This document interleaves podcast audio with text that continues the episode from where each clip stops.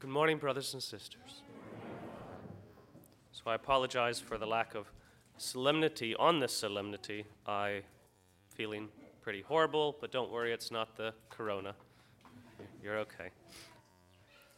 I was just happy I got through mass last night. I was much worse then.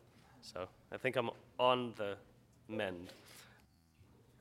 But we do celebrate a great solemnity today in the ascension of our Lord into heaven.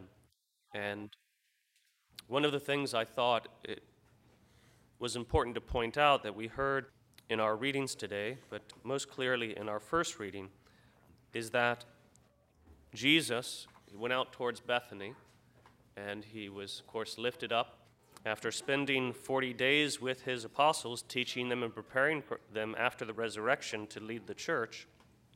He's taken up in a cloud and he ascended toward the east. And this is a very very important point that sometimes gets overlooked that Jesus ascended toward the east. And then, of course, these men just standing there, Jesus has already ascended, they're just standing there looking up to the sky. Suddenly, two men dressed in white, these are angels, appear to them, and they say, Men of Galilee, why are you standing there looking at the sky? Basically, Jesus is gone. What are you doing? This Jesus, who has been taken up from you into heaven, will return in the same way as you have seen him going into heaven. This Jesus, whom you have seen taken up into heaven, will return again in the same way as you have seen him going into heaven. So, since our Lord was taken up into heaven on a cloud, toward the east, we know that when he comes again in glory, he will come on a cloud from the east. This is why, for nearly 2,000 years, the church has maintained the tradition that whenever we celebrate Mass, we celebrate Mass toward the east. Ad Orientem is what we call it. It's just Latin for towards the east. It just sounds fancier in Latin. Even from the earliest times of the church. When they would gather in prayer to offer the holy sacrifice of the Mass, they would all face east together in anticipation of his second coming.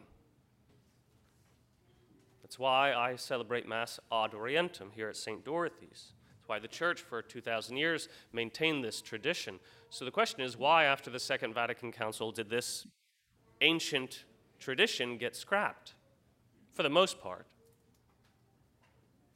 Well, most people don't realize that in St. Peter's in Rome, from the earliest times when the first popes would celebrate Mass,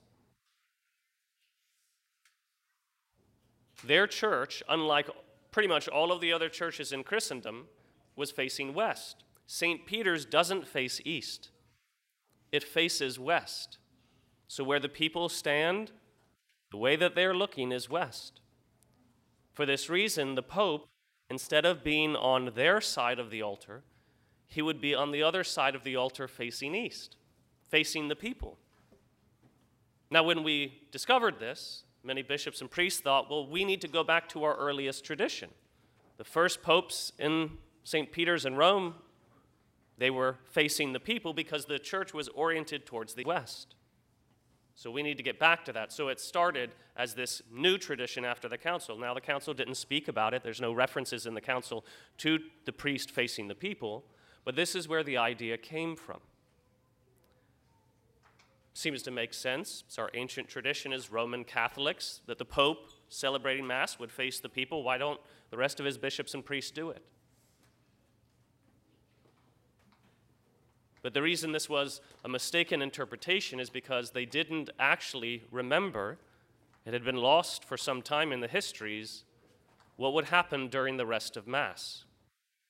Even though the Pope, again in St. Peter's, would stand on the opposite side of the altar, facing the people, so that he could be facing east when he celebrated the consecration. During the consecration, the entire congregation would turn their backs on the Pope so that they would face east with him. That's how firmly established the tradition of facing east as a community was in the church, even in that earliest time. Now, if you're at all wondering, St. Dorothy's technically doesn't face east. That, that's okay. Long ago, the church realized we can do what we call liturgical east, meaning whichever direction the tabernacle is, that's, that's going to be liturgical east. We're all facing Jesus together, right? But ideally, if we can, we build our churches facing east, and as a community, ad orientem toward the east, we celebrate the holy sacrifice of the Mass. All because of our Lord's ascension. All because of the words of the angels to the first pope and bishops that he will return again in the same way that he was taken up. We face east together when we worship God so that we are ready to receive him when he comes again. We don't have our backs to him. It's really a beautiful tradition when you consider it. It's not absolutely necessary. That's why the church can permit versus populum, or the priest or bishops facing the people. It's interesting in Latin, the phrase versus populum means against the people. I always love that. it doesn't sound good in English, it just means facing. That's, that's all it means. But there's a reason for this tradition in the history of the church. I do believe wholeheartedly that it will return at some point in the future.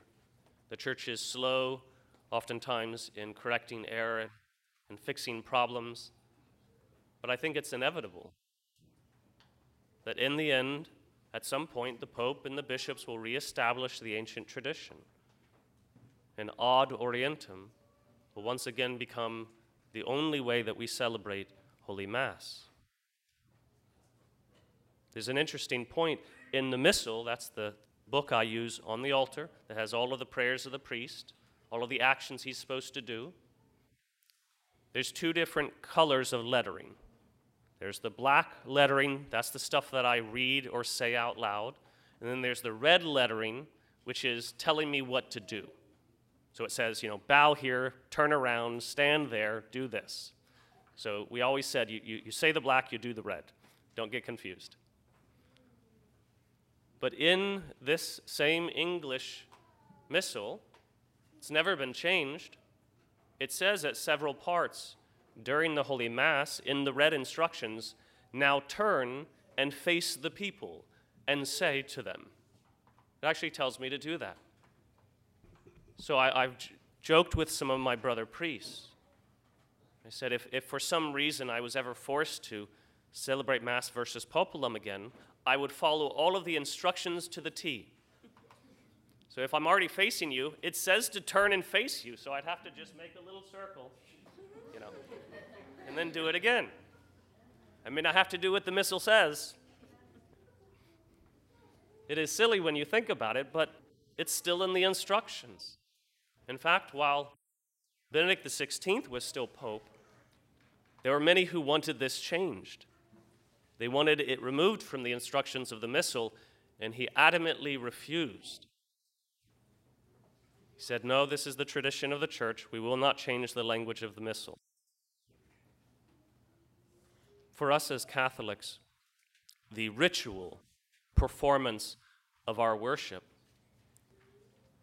is essential. There's a reason that we do what we do. And even if you're never taught those particular reasons, just practicing them begins to affect you and prepare your body and soul for grace, for your relationship with the Lord. So I pray on this day, in which we celebrate the great solemnity of the Ascension, that the Church would once again return to this most holy tradition that as a people, as a body, we face east together, always in anticipation of his coming again in glory. In the name of the Father, and of the Son, and of the Holy Spirit.